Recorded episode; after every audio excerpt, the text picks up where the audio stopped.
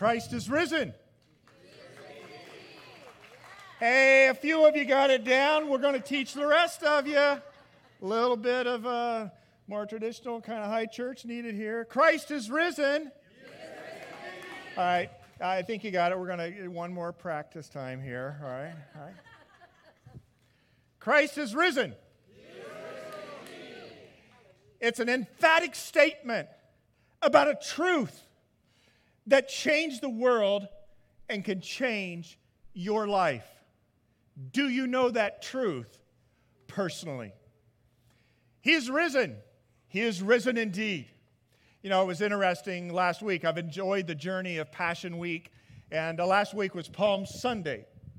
Well, we have a couple other congregations that use the facility that we're glad to support and champion here at uh, the Awakening. And one is a Spanish speaking congregation that meets in uh, the afternoons. But uh, there is an Arabic speaking congregation, and last week they came back really for the first time from two years of COVID. They were very, very much concerned. And so it was great to have the Arabic speaking church back. They meet in another venue here on Sunday morning. And so some of the folks from that congregation, because I hang around a little bit, I hadn't seen for a long time. And uh, one uh, older gentleman, he walks in and, and he looks at me and he says, He is risen. And I'm thinking, I just came off of Palm Sunday, and you're a week ahead of time here. You can't say he is risen. And so I said back to him, Happy Palm Sunday. And he just looked at me like, You're a pastor. And I said, Oh, yeah, he's risen indeed, but Easter's next week. And he says, yeah and he went on to and then he came out of the room a little bit later on and he comes pastor Kerry, let, let me explain to you and he's from the middle east and uh, he said that he had been in michigan for 15 years at a church there and he said, on the last Sunday, the pastor finally got it right and corrected it when he stood up in front and said, Our friend is moving away, those kinds of things. But every time I see him, he greets us by saying, He is risen. He is risen indeed, right? And what this gentleman was encouraging me to do, and what I encourage you to do today, is to give really the true Easter greeting. Now, we could say, maybe you said it this morning, Happy Easter, Happy Easter, right? Happy holidays, right? No, you got to understand something. Easter changed and rocked the world, and it can change your life, and maybe it has this morning. So when you give the declaration, He is risen, Christ is risen, you are giving witness to the fact that a man died on a cross and he rose himself, he raised himself from the dead. Any been trying that recently? People don't raise themselves from the dead. Jesus Christ, the Son of God, the Messiah who came, was crucified on a cruel cross, but he was raised from the dead. So we come not because it's a beautiful holiday to gather and to dress a little bit better. I do wear ties every now and then. I know some of you were asking about that. And so the idea that we come for family and to celebrate and to have good singing and mix and mingle, that's all good. But you got to understand what this day is about is not just for this day, but every single day of the year. Christ is risen. He is risen. And the key word, I think, is indeed. Because, see, that indeed part is that personalized part. Indeed, indeed, it's true. Did you see? I, I saw him. I saw him crucified on the cross, and then I, I saw him a few days later, and he was talking. And we're going to talk about it out here this morning because that indeed part is critical for you and I. Have we personalized the resurrection of Jesus? Or do we doubt? Good storyline, nice spiritual thing to do in our life, celebrate the holidays? Or has it changed your life? I greeted some people this morning that last year at this time they were not Jesus followers. The resurrected life had not come into them. And today I gave them a hug and a greeting, and I said, This is your very first Easter as a believer in Jesus.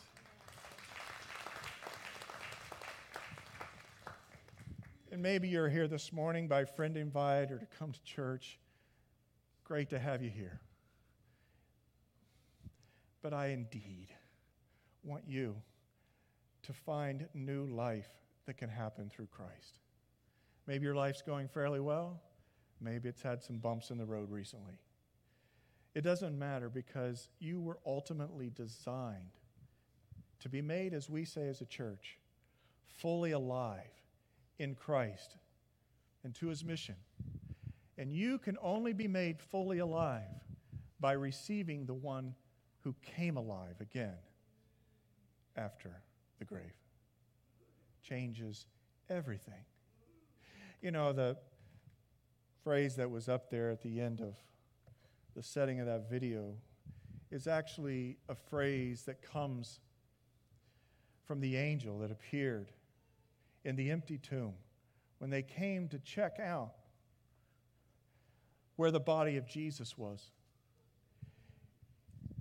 Why do you look for the living among the dead? He is not here. He is risen. He has risen indeed. You ever go places looking for something and you don't find it? Ah, yeah, you go to a store, you're trying to find that. I find people go down through all kinds of alleyways in life trying to find meaning and purpose. Maybe it's in the pursuit of a, a prominent position in culture, in a company. Maybe it's by having a lot of experiences in the world. Maybe it's by experiencing pleasure and delight. Maybe it's by having rich relationships with family and, and maybe others, a large, you know, contingency of friends. You know, you got the maximum on Facebook of friends, right? And those are all well and fine.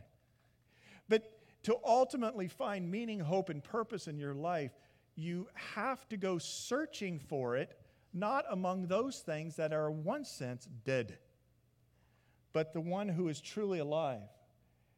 Scripture says that those who seek me will find me when they search for me, when they look for me with all of their heart.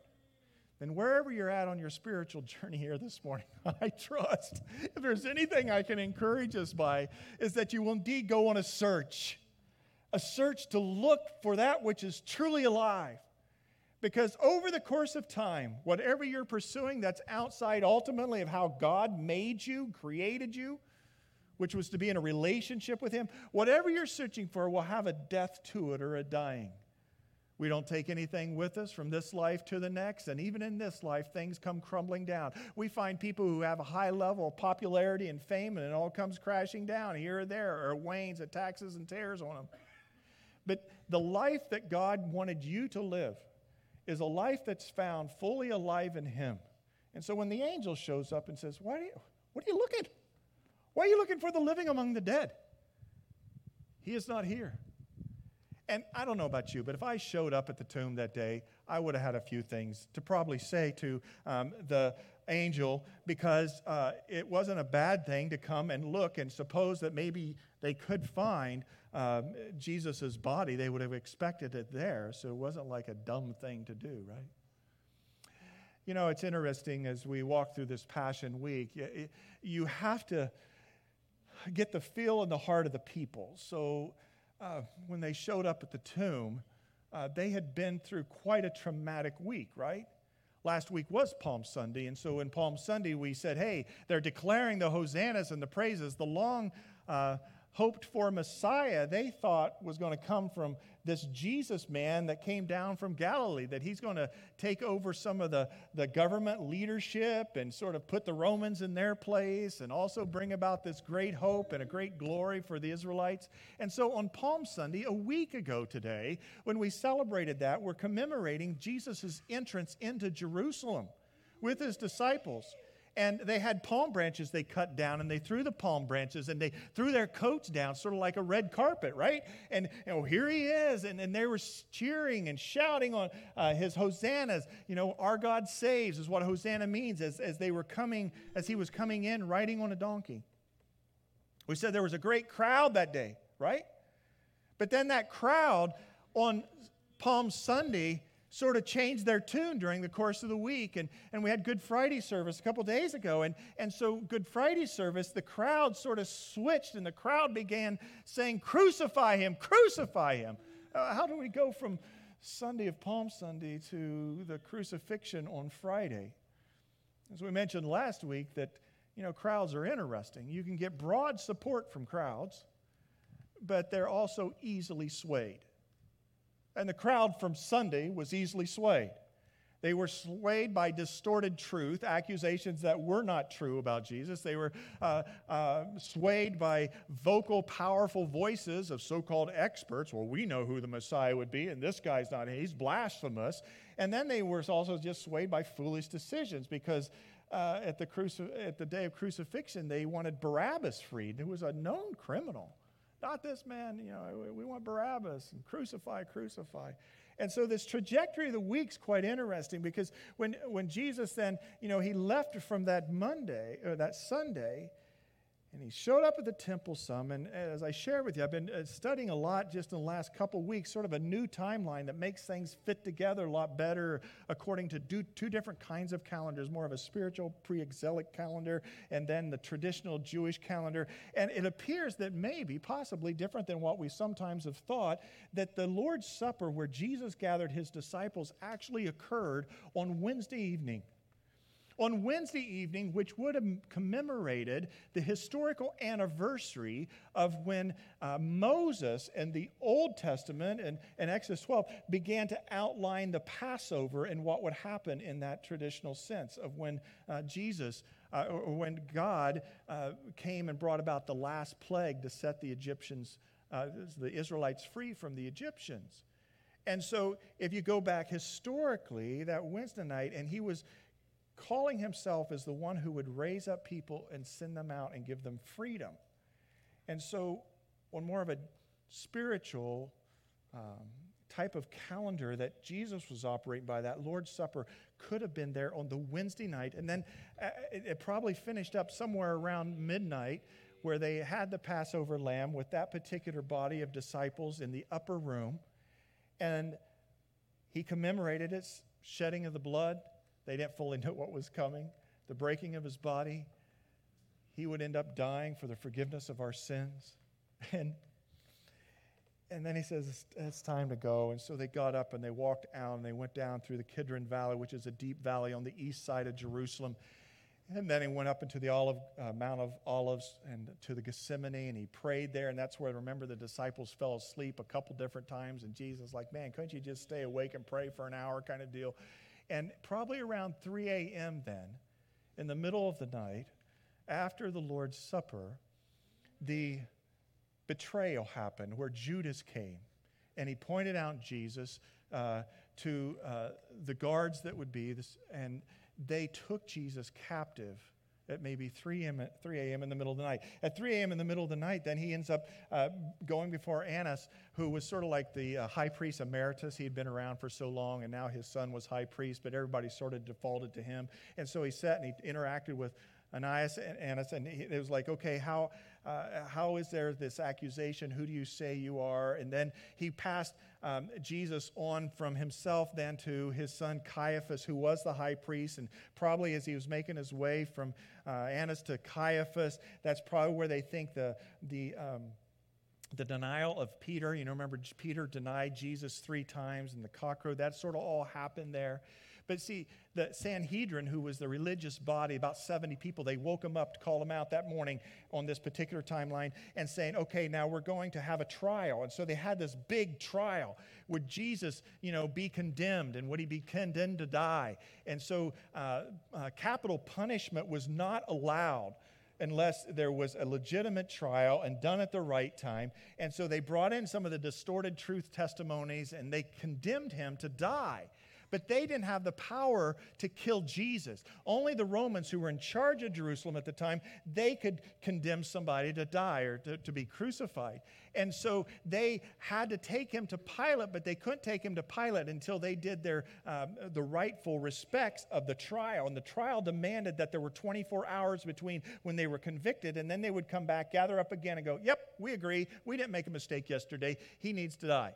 And so that probably happened very early then, Friday morning. They took him to Pilate after they had officially made, the Sanhedrin did, the, the condemnation of Christ to die. Before Pilate then, and Pilate had just heard from his wife. She'd woken up or something, and she said, I just had a dream about this man. He's innocent. Don't do anything. Don't put him to death. But Pilate's like, What am I going to do with you? Then he finds out Jesus is from up north in Galilee. Well, guess who's in charge of that territory the Romans? Well, Herod was. So he sort of ships him across town. He goes to Herod. Herod goes, Hey, hey, you're the miracle worker. I want to see some miracles. Let me see some miracles. And Jesus probably just rolled the eyes in the back of his head. It's like, Who are you? And he was silent before Herod. He didn't say anything before Herod. And Herod said, Ah, forget you. He sends him back to Pilate. So Pilate then has Jesus on his hands again. He doesn't know what to do. He goes and he asks Jesus, Jesus, they say that you're a king. Are you a king? And Jesus says, You say rightly, for I'm a king. For this I was born into the world, and this is why I've come. Everyone who is on the side of truth hears my voice. Pilate goes, Ah, what is truth? Who cares about truth, right? I'm just into politics. He goes out to the crowd that had gathered and said, What about him? Crucify him. You see, I'm crucify. He says, You have a tradition. I released you someone. Here's Barabbas. And here's Jesus. Who do you want released? And they picked Barabbas. Crucify him, crucify him. He was taken away. He was flogged. He was scourged. A crown of thorns was placed on his head. He was mocked. He was given a cross to carry. He carries his cross to Golgotha and he was crucified at 9 a.m. on Friday morning. It's believed on April 3rd of possibly the year 33 AD. Historical fact. When he was crucified, he didn't die right away. Cruel death. He finally gave up the spirit and said, It is finished at 3 p.m. As we looked at Friday, it's interesting because 3 p.m was the exact time on the traditional Jewish day of the Passover, which was that Friday. Jesus had celebrated it two evenings before. They took their blemished, unblemished lambs into the temple to have them slaughtered, to take the blood for an atonement for their sins. And then they roasted the lamb and ate the lamb for Passover at 3 o'clock on that Good Friday, as we call it now, Jesus Christ died. At the exact same time that they were slaughtering the lambs in the temple for the forgiveness of sin, the lamb who was slain died on a cross outside the temple, the city in Golgotha. The once for all sacrifice for our sins. Jesus Christ paid it all. You see, if you're guilty, justice is demanded. All of us are guilty. All have sinned and fall short of the glory of God, and justice is demanded. You just don't like people to get scot free off, right? Jesus steps in and he says, I will take the punishment.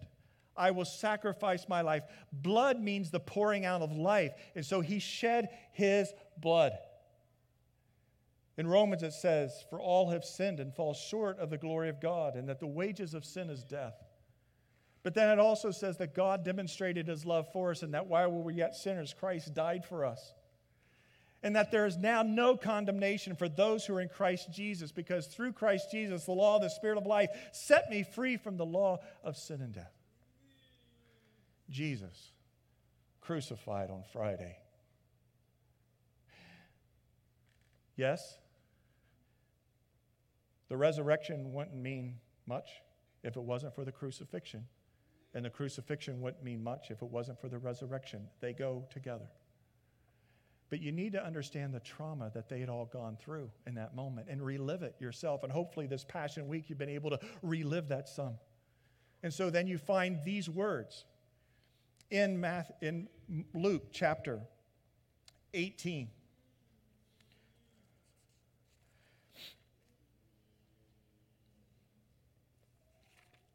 Luke chapter 24. On the first day of the week, very early in the morning, the women took the spices they had prepared and went to the tomb. They found the stone, big, huge stone, rolled in front of like a little cave, had been rolled away from the tomb. But when they entered, they did not find the body of the Lord Jesus. While they were wondering about this, now how in the world did this happen? Who moved that stone? That's a huge stone. Nobody could have moved that stone. That's what they're thinking. Suddenly, two men in clothes that gleamed like lightning stood beside them. And in their fright, the women bowed down with their faces to the ground. But the men said to them, and there's our verse Why do you look for the living among the dead? He is not here, he has risen. But you see, they could not come back and say in that moment, He has risen indeed, because they didn't know that. It was just an empty tomb. It, it didn't compute. Dead people don't come alive. That's what they're thinking. There's just some things that are impossible that just do not happen. Like, I cannot dunk a basketball as much as I'd like to dunk a basketball. It just is not going to happen. Dead people don't come alive. So they were just there looking and grieving and wanting to prepare. He is not here, he's risen. And then they say this Remember how he told you while he was still with you in Galilee. The Son of Man must be delivered over to the hands of sinners, be crucified, and on the third day be raised again. Oh, then they remembered when they came back from the tomb, they told all these things to the eleven and to the others. It was Mary Magdalene and Joanna, Mary, the mother of James, and the others with them who told this to the apostles. But they did not believe the woman, the women, because their words seemed to them like nonsense. Peter, however, got up and ran to the tomb. Bending over, he saw the strips of linen lying there by themselves, and he went in, wondering to himself, What in the world happened? Climb into their life their sense of loss, their sense of bewilderment, their sense of confusion. Each of us in our own life, we have that sense of lost and confusion and bewilderment sometimes. What's going on? What's going on with my life? Or what, what is happening here? And maybe you're in that place today with what's happening in your personal journey. But you need to understand this that God knows all things and God has done something to bring hope into your situation as surely as what God did in Jesus being raised that Easter Sunday morning. He is risen. He is risen. Oh, it's personal. He's risen indeed in my life. Do you remember the appearances then of Jesus? They were bewildered. They, said, Oh, yeah, I, I, guess he did prophesy those things that he would be killed and, and raised from the grave on three days. And by the way, the three days, if you try to calculate it, you got to understand that the Jewish and traditional calendars, it was a sundown to sundown day, not a midnight to midnight. And so it was on Friday that he was crucified. He died at 3 p.m., right? So that's day one. And then day two started when the sun went down that night. And so then day two would have been Saturday. And then Saturday evening was the start of day three when the sun went down. So he was in the grave three days according to a Jewish calendar, though you'd think to himself, well, if he died at three and then he rose on Easter Sunday morning according to my calendar, my clock, that doesn't mean three days. But you got to climb into that world, under that standing. And he was. He was in the grave for three days. He was raised to life. And then he began to make these incredible appearances. He began to make these incredible appearances. And the first, remember who the first we have sort of recorded that he appeared himself to? Mary. Mary Magdalene, who had followed him and sought to worship him. We find this in John chapter 20. It says this Early on the first day of the week, while it was still dark, Mary Magdalene, she had gone to the tomb. And we're trying to figure out, you know, how the timeline's all put together there. But it says this Now Mary stood outside the tomb crying. As she wept, she bent over and looked into the tomb and saw two angels again standing in white, seated where Jesus' body had been, one at the head and one at the foot. They asked her, Woman, why are you crying? I don't know. And if I was married, I'd go, Duh. My Savior died. He was crucified. She says, They have taken my Lord away, she said, and I don't know where they have put him. At this, she turned around And she saw Jesus standing there, but she did not realize that it was Jesus. He was in his resurrected body. He asked her, Woman, why are you crying? Who is it you are looking for? Thinking he was the gardener. She said, Sir, if you have carried him away, tell me where you have put him, and I will get him. And Jesus said to her, I love this. It's one of the, one of the shorter verses in the Bible, the most endearing. Jesus said to her? Mary. He said her name. She turned toward him and cried out in Aramaic, Rabboni, which means translated, teacher. Mary. And in that moment, she recognized him, and her heart was filled with life, and she could say, He is risen indeed. There was a recognition, a moment in time where she realized that this Jewish faith that she had, the hope that she had in Messiah, had now come full force with the resurrection of this Jesus who was crucified. Rabboni, and she begins to hug him, and she's, he says, Wait a second, not now. Go tell the others. And so she scurries off to tell others. And friends, I want you to know today, as surely as that incredible moment that we remember here on this Easter Sunday from almost 2,000 years ago, when Jesus said that first name, Mary, he's still saying first names today.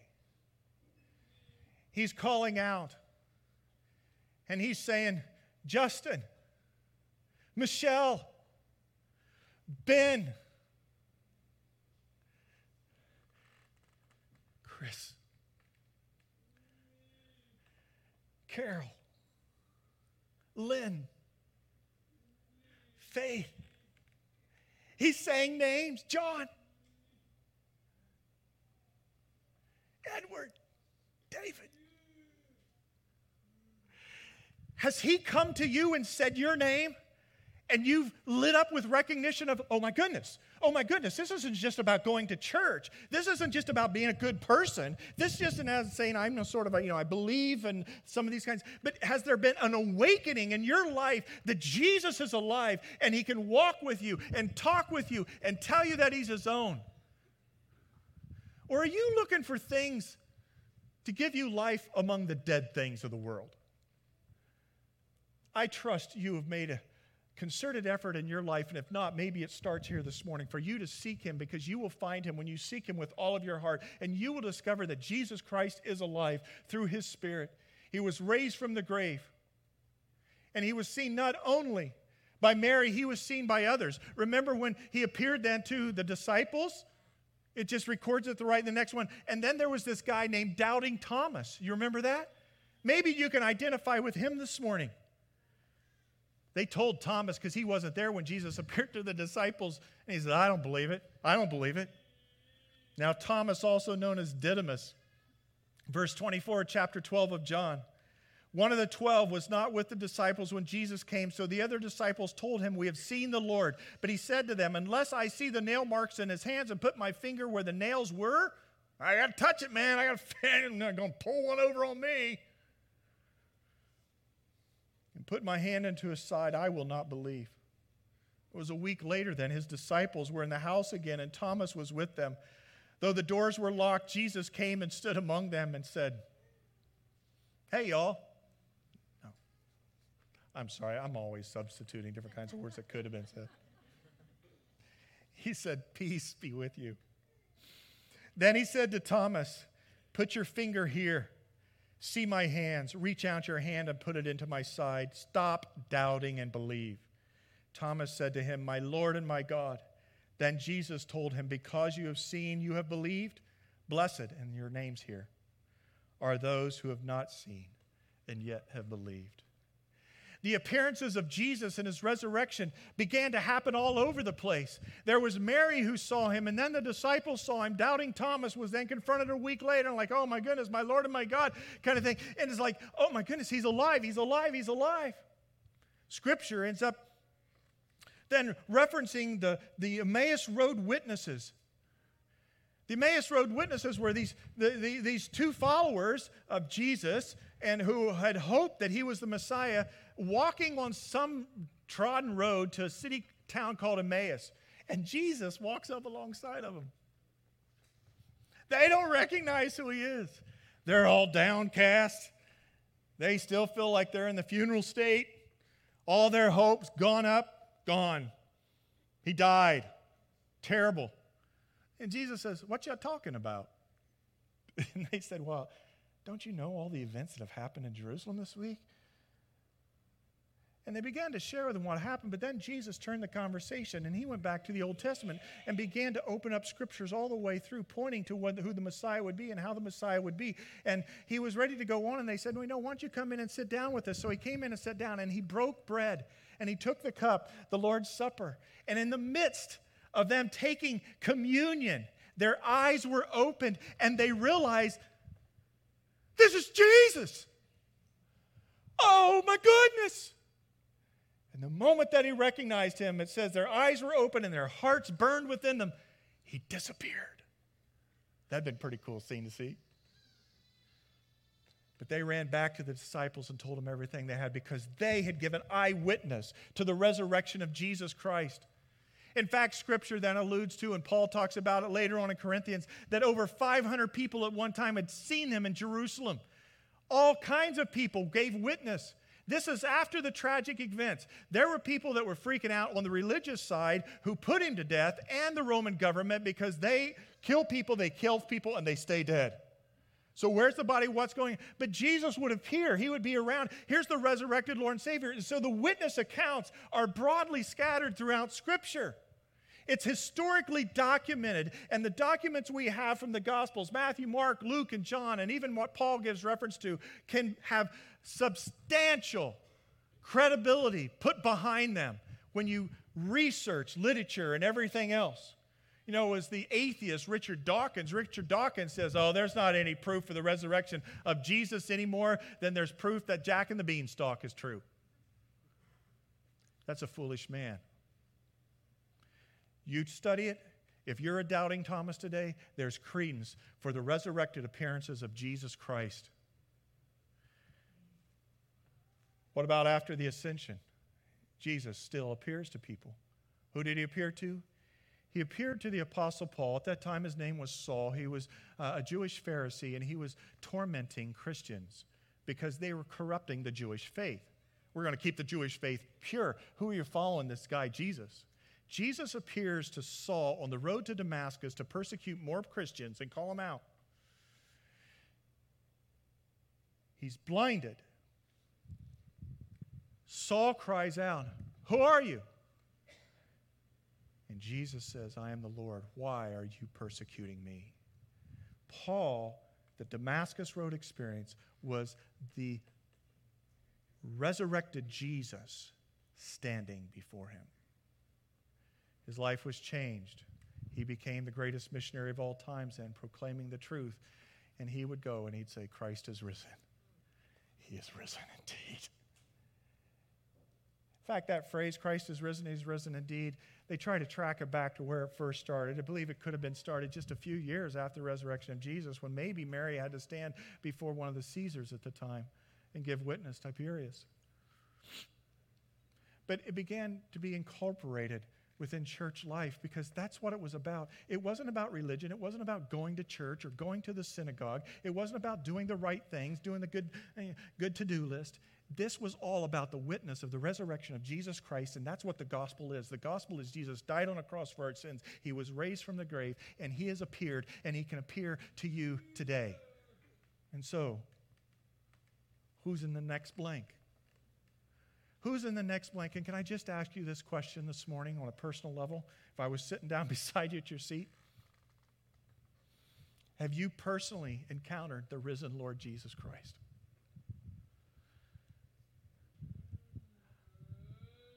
Well, maybe you have not seen him, but you've been in a place in your life where you knew his presence was real and he was speaking.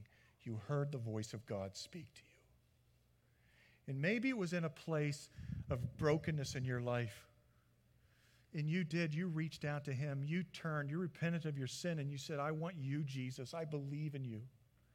I remember different places and times in my life. I remember one time when I graduated, I was actually my senior year of college. They have capstone in your major sometimes in some private liberal Christian art schools, and we had gone to Michigan in a wooded area to camp for two or three weeks to do the capstone to my major. I left one afternoon when some other activities going on. I walked out amidst these tall pine trees, beautiful pine trees, January, crisp snow on the ground.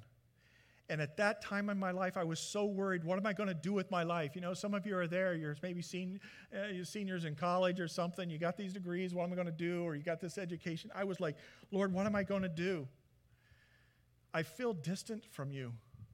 And I remember walking amongst these tall pine trees with Elaine, and I felt as if the Lord Jesus Christ, the resurrected Jesus, was standing at a distance, about probably 30 yards. And he was there with his arms open. And I was like, oh, I'm unworthy to come to you. I don't know. And I felt that he stopped coming towards me. And so I had stopped. And then I said, why, why can't we meet up? And basically, his word to me was, Carrie, you've got to pursue me with all of your heart, mind, soul, and strength. You've stopped coming towards me. You've worried about all these other things, but it's a relationship with me. And again, reaching out his hands. And I remember physically taking steps and walking to where I thought maybe he, might have been. And, and this wasn't some incredible kind of vision, friends. It was just identifying with the presence of the Lord. And I remember doing this. I just buried my head like I was wrapping my arms around him and sensed his presence.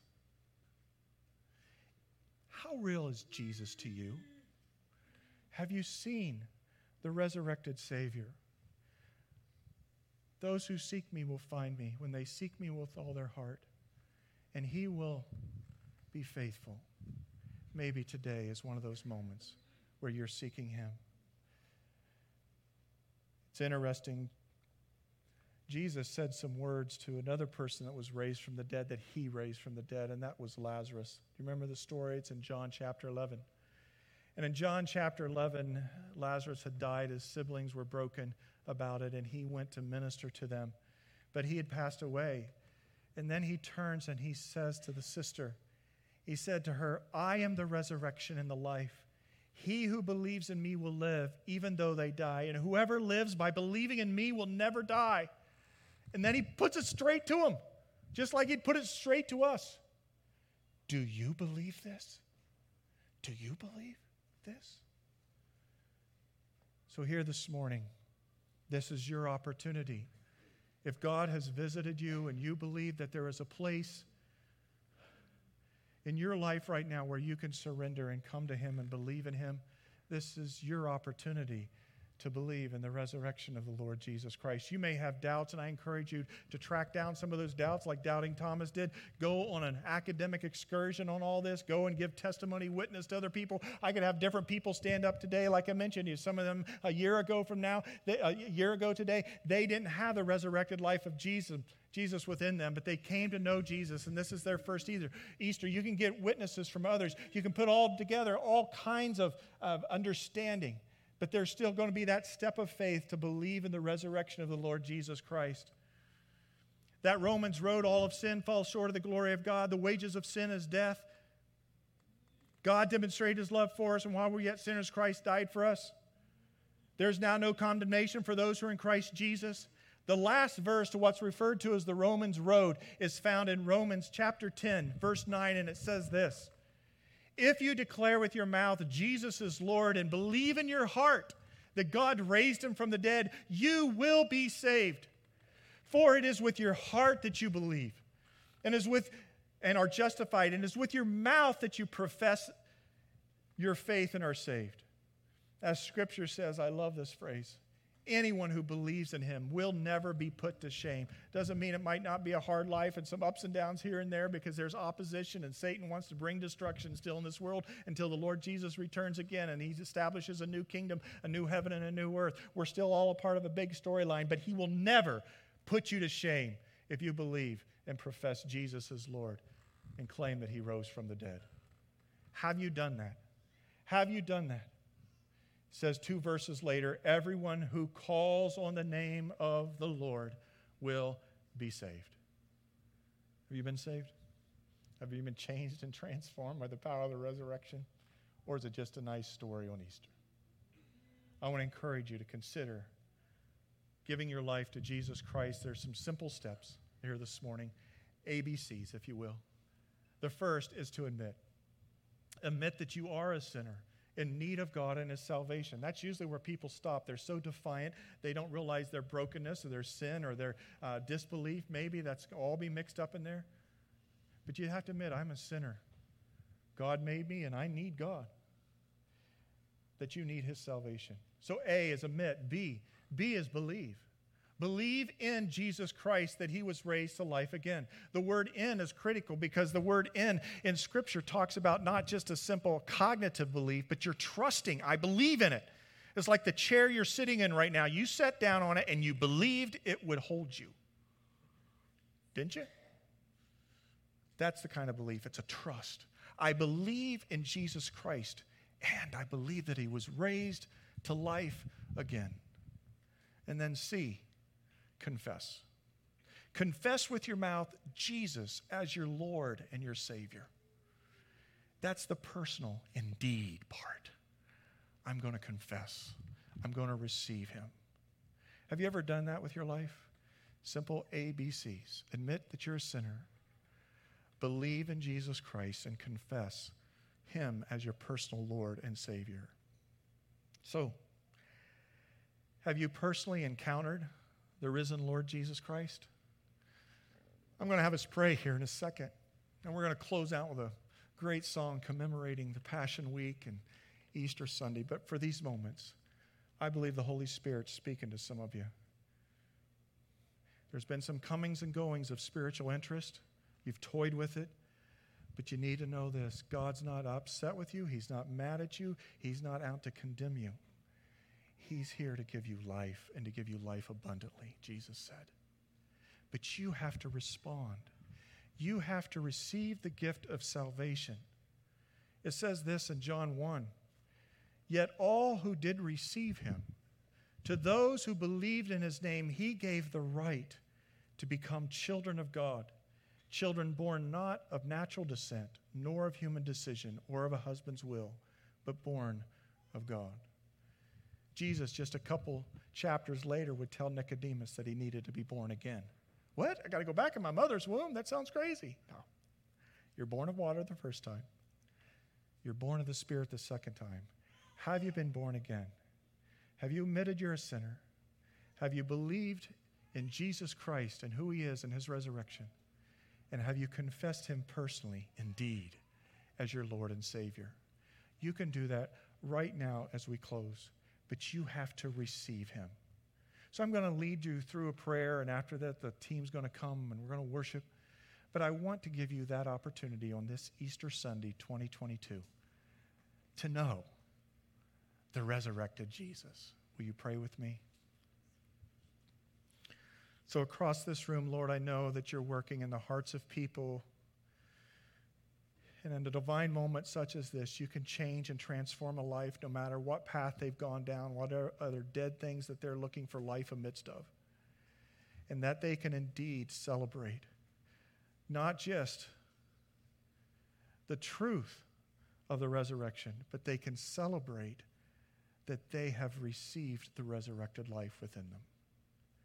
And so, across this room here this morning, or maybe online, if you would like to commit your life to Jesus Christ, who was raised from the dead, for him to bring hope and transformation, forgiveness and purpose, then I want you to repeat this prayer after me. And I'm going to ask everyone in the room to say this prayer out loud to me. Repeat after me Dear Lord Jesus Christ, I thank you that on this Easter Sunday, that you are alive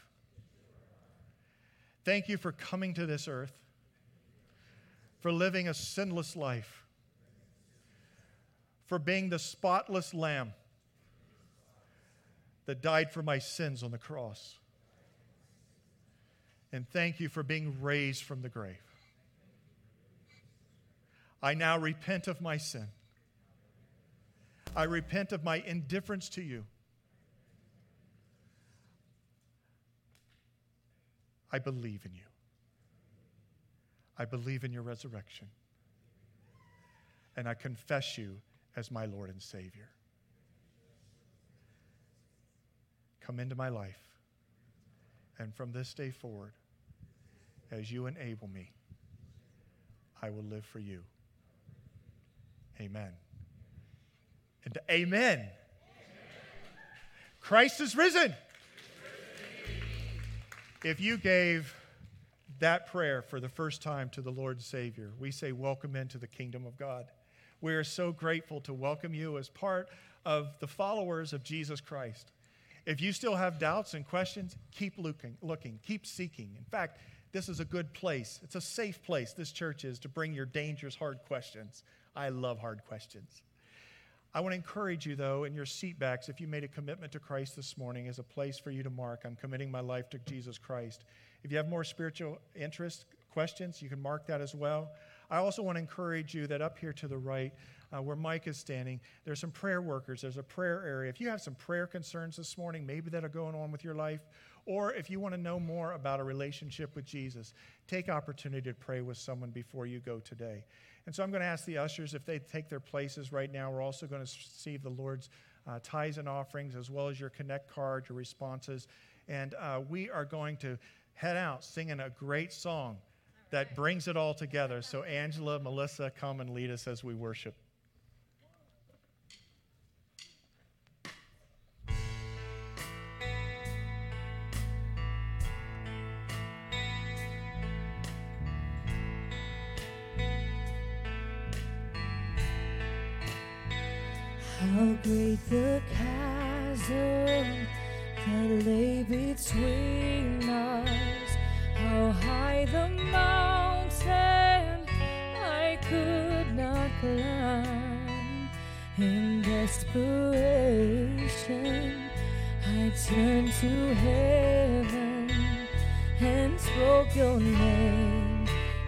Into the night.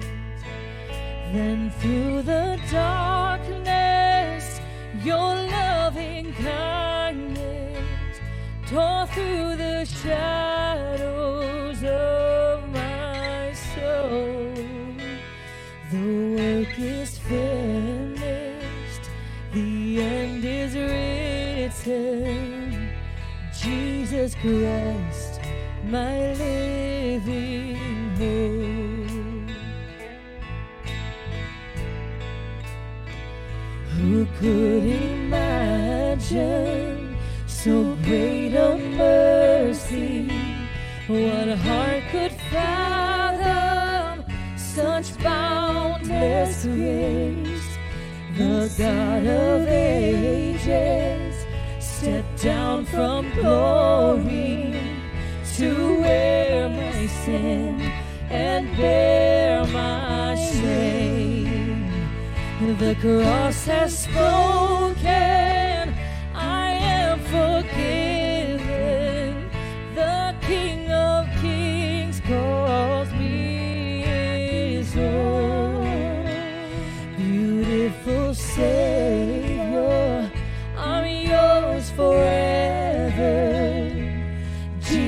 Christ, my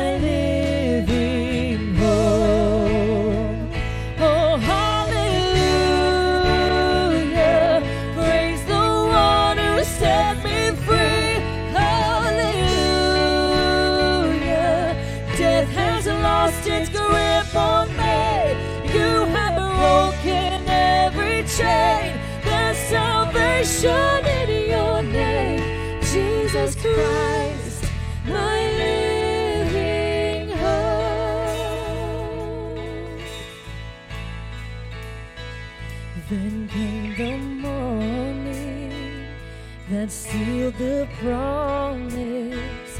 Your buried body began to breathe, and out of the silence, the roaring lion declared the grave has no claim on me. Let's sing that again. Then came the morning that sealed the promise.